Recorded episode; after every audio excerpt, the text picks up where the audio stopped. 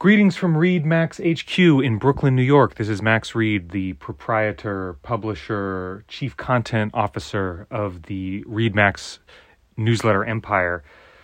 We're trying an experiment today. Um, it is raining wildly hard in Brooklyn, which sounds like a lame excuse, but uh, my downstairs neighbor's apartment is flooded, and my son's after school has been canceled, and my wife is apparently stuck in Yonkers, New York. So I have a bunch of notes for a newsletter today that I don't think I'm going to have the time or wherewithal to bring together into a fully realized column, but I thought maybe if I started the Voice Memos app, I could kind of riff my way through a semi coherent combination podcast monologue transcript that functioned both as an audio treat for subscribers and you know, like a semi coherent, um, you know, written out column using uh, Substack's uh, auto transcription situation.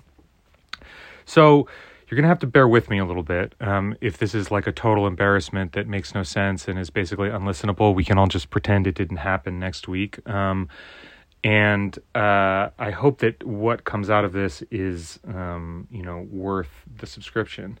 Um, and let me just say, if you are listening to this as a podcast, uh, please come subscribe at maxread.substack.com um, or even upgrade your free subscription to a paid subscription for the low price of $5 a month or $50 a year. I take no advertisements. I uh, have no um, other you know way of funding this newsletter. So uh, readers' support is is extremely important to me. Um, what I was going to write about this week was the Writers Guild of America contract. Um, I don't know how many subscribers know this, but I am a member of the Writers Guild of America um, in my capacity as a screenwriter, which is not something I have done a lot in the last couple years, um, but it's an organization I still rely on for healthcare. Um, and I was more than happy to join um, the strike this year um, as a as a still dues paying member. Um, as of Tuesday, uh, I am no longer on strike. Um, over the weekend, the negotiating committee reached an agreement with the uh, Association of Motion Picture and Television Producers, which is the umbrella group that includes all of the big studios. Um, the contract is uh, fantastic. Um, I'm incredibly impressed by the work of the negotiating committee. Um, I am deeply thankful to the essential, absolutely essential support of the Actors Guild, SAG AFTRA, and the uh, Film Crew Guild, IATSE, um, whose willingness to show up to our pickets, uh, to refuse to cross picket lines uh, and shut down production um, was like one of the big driving forces behind the um, the sort of magnitude of victory that we have. I suppose I should say first, uh, if you are a showrunner or head writer who is listening to this, um, please be aware I am available to start work immediately. And actually, I was um, I was telling everyone all summer that I really respected your decision to cross the picket line or not to cross the picket line or whatever you did. If you are a high-powered television or film producer, please know I didn't mean anything that I said about you. I was actually kidding. I think you and your colleagues are fantastic, and I would love to meet you because I actually think our visions are quite similar, and maybe we'd have a lot to work on together. For everybody else, um, I suggest you check out. There's a bullet point summary of the contract terms at wgacontract2023.org. Um, if this is something you're interested in, you could check it out. Um, as I said, I think it's a great contract. If you're not interested in the sort of um, finer points of Hollywood labor practices, you don't need to check it out. But I wanted to write about it um, for this newsletter um, because there is a section about AI that I think is really strong. And I think how it was implemented is interesting. And I think what it means uh, for how we talk and think about AI in in in the culture, let's say, uh, but also especially in the context of sort of work and labor is important. And I also just wanted to sort of remark generally upon um, what this contract means in the context of the long, um, protracted war against the tech industry, the, the, war that we've been fighting and will continue to be fighting against the tech industry in its effort to suck all value out of our lives. Um, so let's talk about the AI uh, points a little bit. Um, I think what I want to do is just remind everybody what the state of AI discourse was sort of before the the strike happened. So um, we went on strike May first. Uh, we were still in the midst of of like a sort of ongoing peak in AI hype and AI discourse. Um, there was uh, right around the time uh, a friend sent me today, right around the time the strike happened on May 16th, the New Yorker published a, a piece called Can We Stop Runaway Artificial Intelligence? Um, this was the era of the Kevin Roose Sydney chats. Um, as John Herrman has written, a huge amount of the kind of pro AI discourse that comes in uh, on Twitter, especially where most of it seems to happen, takes the form of people taunting writers, especially, but artists, designers, anybody who who they think uh, whose jobs they think can be fully replaced by AI. Um, and I should say that I don't think this particular sort of mania was restricted to uh, gullible journalists or um, you know the most aggressive uh, AI boosters, the the acceleration, the AI accelerationists. Um, you know, I went to a number of WGA meetings in the run up to the strike, and uh, you know there'd be a, a, a, lineup for questions afterwards, and invariably there would be at least one person, often a few, who would expound at length about their fears or anxieties about AI, something they'd read that day. Um, you know, generally speaking, sort of comment, not question type interactions. And uh, I mean, I have this theory that AI as a technology, for some reason, there's a particular kind of brain that it just seizes and uh, makes uh, irrational or insane.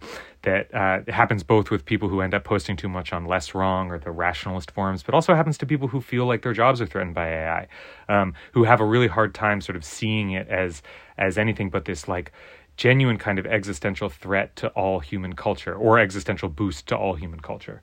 Um, and I have to admit, I was a little bit, some of the early language from the WGA on AI, uh, I was a little bit, I don't want to say nervous about because I recognize that, um, you know, we had to stake out a negotiating position and we had to uh, sort of defend the work of writers.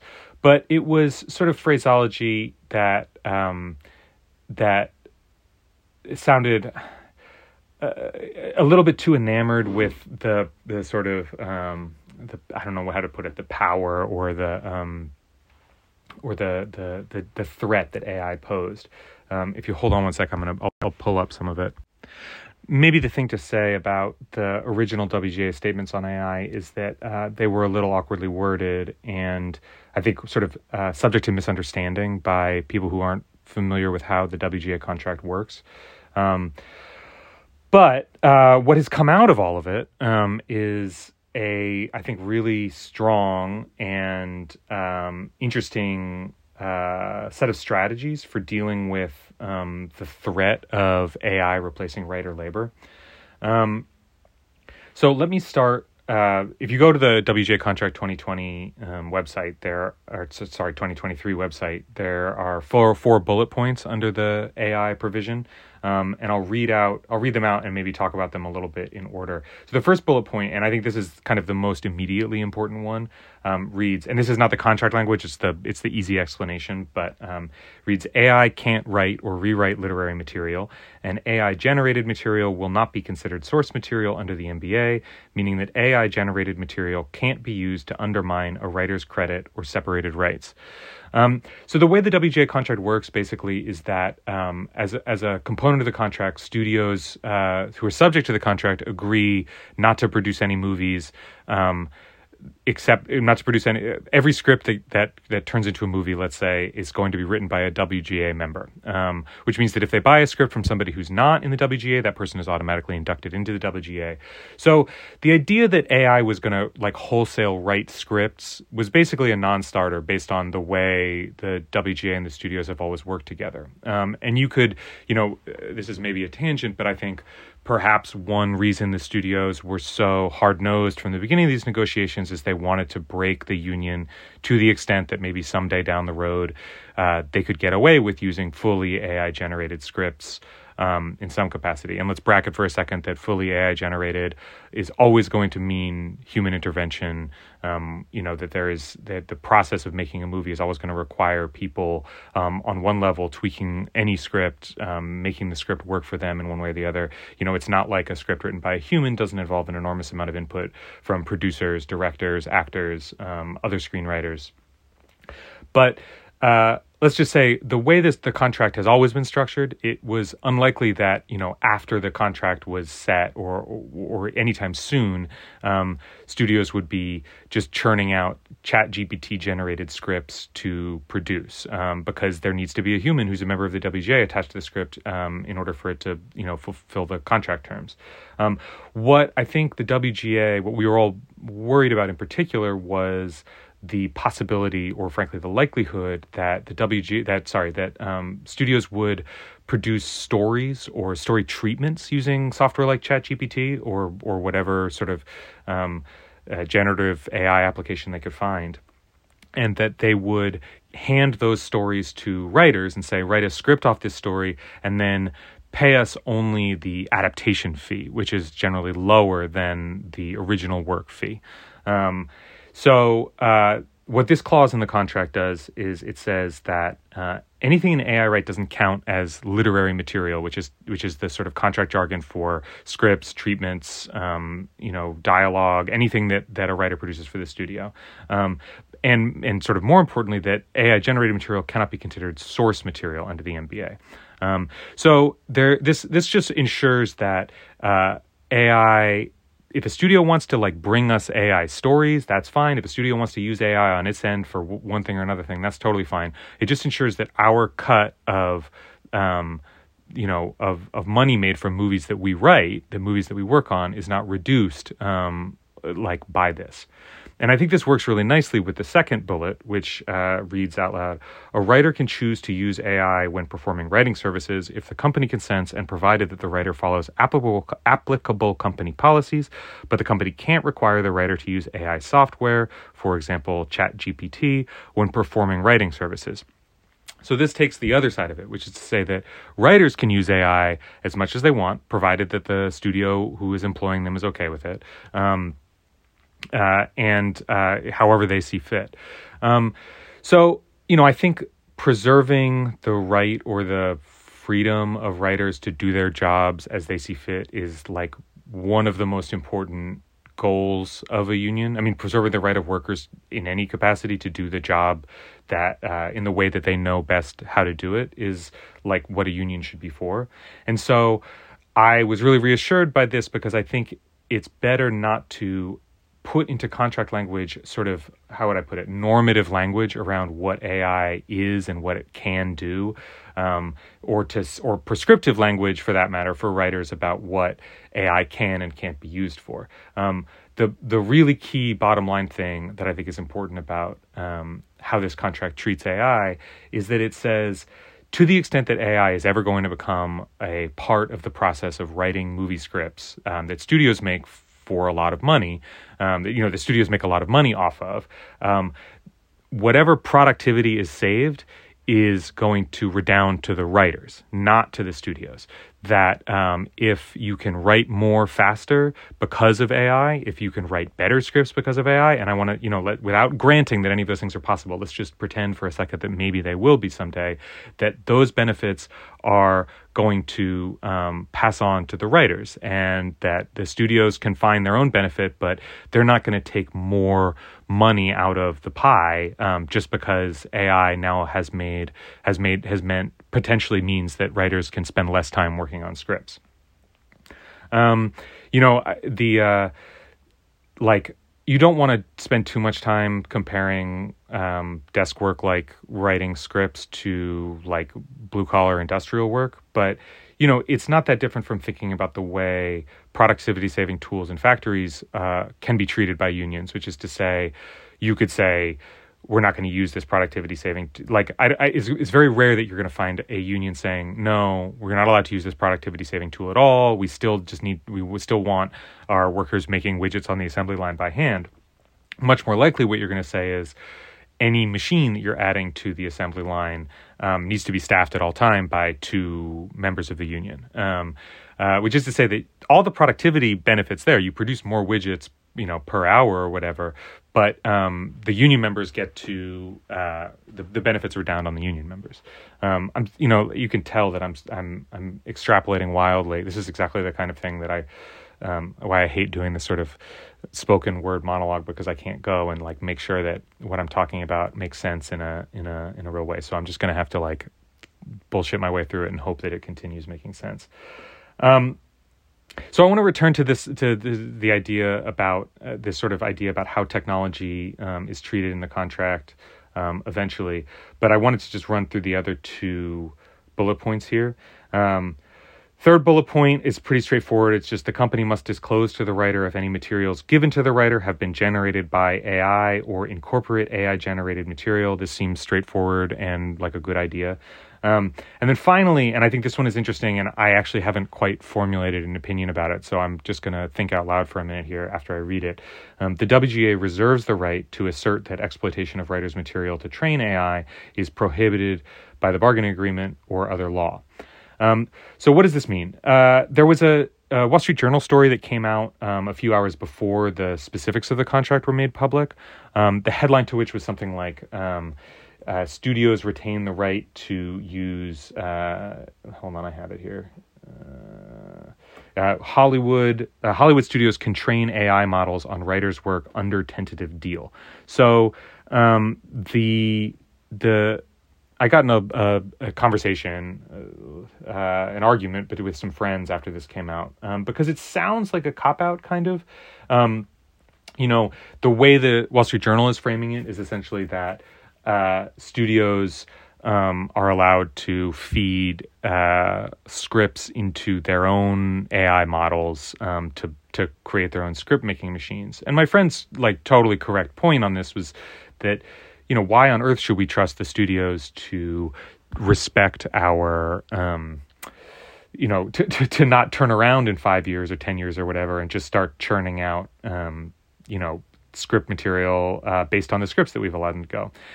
But I think there's a bunch of reasons why. So, first of all, this isn't the way the WGA frames it at all. Their framing is a little more like, uh, we reserve the right to sue you over this later, or to bring it to arbitration, or to bring it up in a contract in the future. Like, okay, for now, maybe uh, you can keep training your your models on our scripts, but that doesn't mean this is a settled question. So I think they would dis- even if the the Wall Street Journal article is sort of um, factual, I think they would dispute the framing.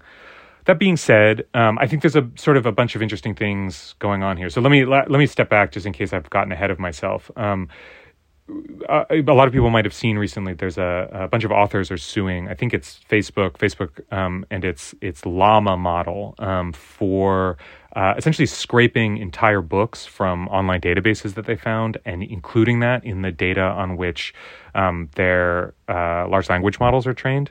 Um, so and again, I'm sorry if I'm using some of the technical terms not entirely correctly.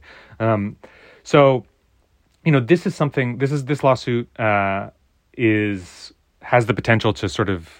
I mean, I, I don't know. Who knows how it's going to be decided, and who knows exactly what would happen to the large language models if it's decided in favor of the authors. Um, it's something about which I feel sort of ambivalent. You know, I feel ambivalent towards the copyright regime in general and copyright law as an institution.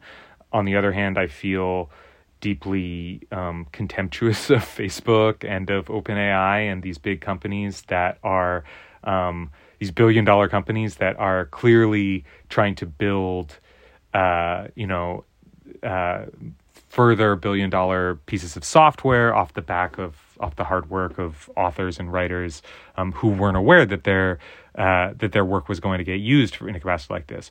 On the other hand, as a legal question, you know, I, it's I'm sort of agnostic. I'm not like not, who cares about my agnosticism? I'm not a copyright lawyer, but it does seem kind of unclear to me whether or not what uh, a program like ChatGPT is doing counts as copyright, uh, counts as counts as uh, fair use or not. Um, so all that being said, this is just a long way around saying I think the right strategy here in general for the Writers Guild is to um, is for people with writers to keep their options open, and if it seems like um, the training uh, training on copyrighted material is going to be ruled as a violation of copyright. That that's something that um, screenwriters should be taking full advantage of.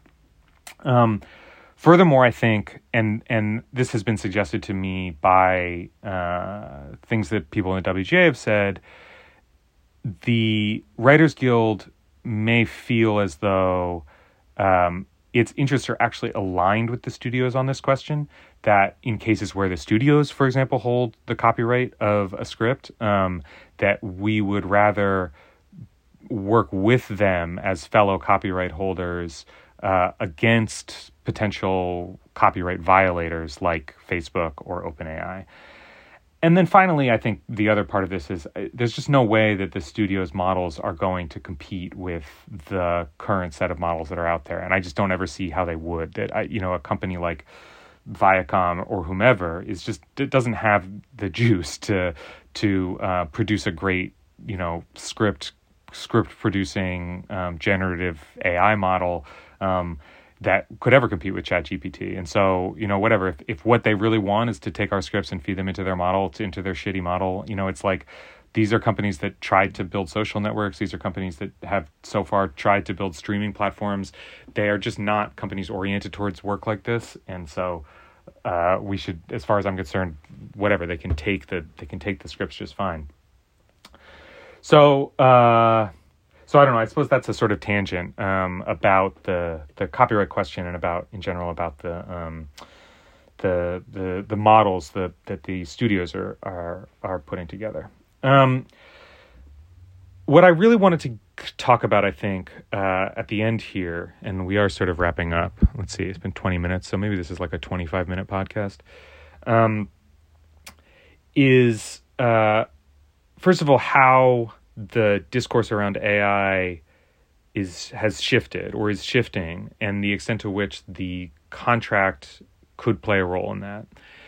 And two, the sort of general experience of undertaking this strike and watching this contract be written um, in the wake of the streaming revolution and before some potential AI revolution.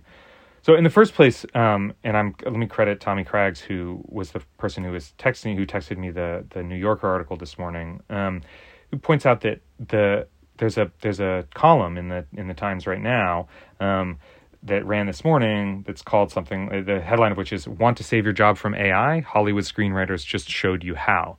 Um, so the move from the kind of inevitability of the New Yorker headline, Can We Stop Runaway AI? from the It's So Over tweeters um, to the kind of Here's How You Stop AI, you know, mass organized labor power, um, I think is really interesting. And I think part of why um, it works so well is because of how the contract treats uh, AI, which is to say, not in the specific as a as a not you know not sort of deep inside as a thing that we need to um, address specifically, but simply as one of many different kinds of potentially labor saving power that workers themselves should have the right to determine how and where and why they're used. Um, you know, like I think it, this is a little bit of a spurious comparison, but you know, one I, I, one way of thinking about AI in the context of screenplay writing is that it's a sort of slightly more advanced um, version of Final Draft, which is to say, it's a piece of software that could potentially Final Draft is sort of the um, the the standard screen special screenwriting word processor, um, which automated a bunch of pro- if you know if you used to write a script on a on a typewriter you hit the tab button a lot. And now with final draft you don't ever have to hit the tab button because it automatically determines whether you're writing um, a, a, header a character's name um, to start some dialogue or a scene description or uh, or or whatever it is that you're doing um, and it would be ridiculous for studios to try and claw back the hour or two that gets saved every script um, by using Final Draft and saying, "Well, we're going to pay you, you know, however much less because um, because Final Draft is making your job faster." Um, and so, you know, the the well, as much as I sort of respect and um, can sympathize with people whose brains have been completely broken by the advent of um, machines that can write as well as as ChatGPT can.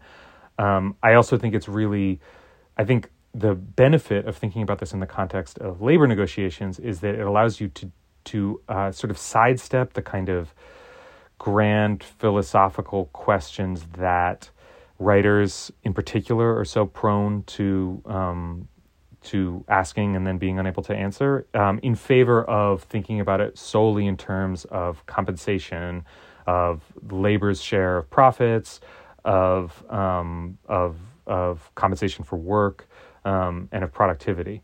Um, and I think you know to to sort of borrow the the New York Times column headline I think that is a uh, that is sort of the key question in terms of how of, of, of the question of whether or not labor is going to sorry of whether or not AI is going to eliminate jobs is um, how are you thinking about it? And how are you you know as a worker working with your other working with other people who are in the same line of work to organize yourselves and ensure um, that you're continuing to be compensated at the same rate, um, that the, the productivity benefits of new technology are redounding to you instead of to um, to your bosses. I had this little phrase that I was going to insert somewhere in the newsletter in my notes. Said, "Why should the benefits of productivity redound to MBAs uh, instead of MFAs?" Which was the kind of thing that felt really clever when I put it in my notes, and I get the sense I probably would have cut it at some point um, before it actually went to the newsletter. But um, it's also like it's being an MFA is really probably no more sympathetic uh, on an affective level than being an MBA. Um, anyway, I wanted to expand this out too to say, um, you know, this was a particularly cathartic experience reading this contract and having the strike, uh, being victorious in the strike. Um, for me, because I come at this particular label battle after a 15 year career as a journalist in the midst of a huge uh, upheaval to distributional, economic, technological models for how news media works. Um, and I think, you know, for a long time, um, and let's let's even step out and just talk about the tech industry in general. That I think that for a long time, um, one the story that the tech industry has liked to tell about itself, and a story that many people in the press have helped tell about the tech industry, is one in which um, advances in software, um, in networking, have uh, rationalized formerly irrational. Uh, you know, businesses have rendered them more efficient. Um, you know, maybe the sort of the most um, an even more obvious version of this is like the way Uber came in and cannibalized taxi businesses in most cities um, by virtue of introducing new software. Um, and uh, that's like a, that's a pretty attractive sort of story that this this and and the and the, the reason this story gets told is it kind of naturalizes the the the movement of these tech companies that it suggests that the the the the consequences of what they're doing was inevitable. Um, that the kind of you know all people like to you know in the tech industry like to talk about complexity theory or whatever that we keep moving up the complexity chain. Um, but another way of thinking about it is that um, value was neither created nor destroyed. That basically just um, you know every dollar that uh, used to go in the pocket of a taxi driver now goes in the pocket of a Travis Kalanick, or you know more of it goes in the pocket of a Travis Kalanick, and less of it goes in the pocket of a new non-medallion taxi driver. Um, and that really all that the tech industry did was come in and and just move a lot of you know money from one side of the ledger from one part of the I, see now I'm really fucking up the metaphor um, but you know what I'm talking about that that, that there's a sense that um, it's not that it necessarily changed um, the the particular the the the amount of money any that is getting spent in any one sense. It just shifted who's spending the money and where. You know, the the sort of line increasingly is that really a company like Uber, or a company like DoorDash, were subsidies for you know young urban professionals uh, on like subsidies carved out of the um, lowered wages of Uber drivers and uh, DoorDash delivery gig workers, um, and to some extent out of the venture capitalists who were just burning cash to make these work. Um, you know, and if you used to spend ten dollars on a cab ride and two dollars of that would go to the city, and eight dollars of it would go to your cabbie. Now you spend ten dollars on a cab ride, and four dollars of it go to your cabbie, and four dollars of it go to Uber, and you know, and and or sorry, now you spend eight dollars on a cab, and four dollars go to Uber, and four dollars of it go to um, the city, and then there's an extra two dollars there somewhere that I'm just gonna wave away because I can't think this metaphor through right now. Um, so you know the the um, the reason I'm talking about all this is that um, the experience looking back from 2023 as a journalist is to have seen um, an industry that used to be flush with cash and used to be um, treat its workers you know relatively well um, basically entirely wrecked by this distributional shift. And obviously news media is a different industry than Hollywood, is a different industry than cab driving, is a different industry than food delivery. There's all kinds of specific problems that it had and that it would have had. But to have watched passively as it got destroyed versus the experience now of being a member of a powerful union, being able to have some say in the direction of how the industry incorporates new technology is absolutely incredible. Um, I think I've made this point before, but uh, it's kind of amazing. Hollywood has, as much as maybe more than any other industry over the last 80 years, Hollywood has undergone huge um, shifts in how it works based on technological development. That the rise of television, the rise of the VCR and the home theater, and now the rise of the internet and streaming have completely changed how uh, how it distributes its films and you know what kinds of films it makes, um, you know what kinds of work gets done. But every time one of those big technological shifts, and you can basically map this out, every time one of those big technological shifts has occurred, um, labor action has secured for writers and for actors, and uh, generally also for film crews, um, protections that allow them to continue to do their jobs, um, you know, unmolested. Um, that it's that writers in Hollywood, actors in Hollywood remain are, are have not been de-skilled in the same way that many other professions have been. They have not been um, pushed to the side. They haven't been turned into you know um, gig workers working day rates.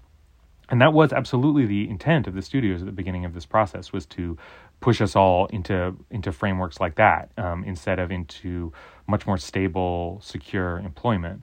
Um, and I'm not saying that, you know, if there had been an industry wide union of journalists, we would have been able to do this in the 2010s. But I certainly think that anybody in a position where they see a kind of um, technological change coming down the pike for their work, uh, that something that is going to make their jobs easier, something that's going to potentially make them more productive, um, uh, they need to think about how they, as workers, are going to respond. Um, which is to say, um, organizing um, is is the kind of key to to fighting back in this sense. Um, yeah, so let's leave it there. Um, I don't think this was probably as articulate or as edifying as it would have been if I'd actually been able to write it out and edit it a little bit. But hopefully, it was um, satisfying for people who are insistent on getting at least one unit of Read Max content every um, every week um, based on their subscription. Um, so uh, I appreciate you listening, or perhaps reading this if you're reading the transcript. And um, uh, we will have a regular recommendations news roundup recommendations newsletter on Sunday, I think. And I uh, will be back next week with hopefully a more straightforward written out um, uh, newsletter, and hopefully there will be no water in the garden apartment. And uh, and that's that. Signing off, Max Read.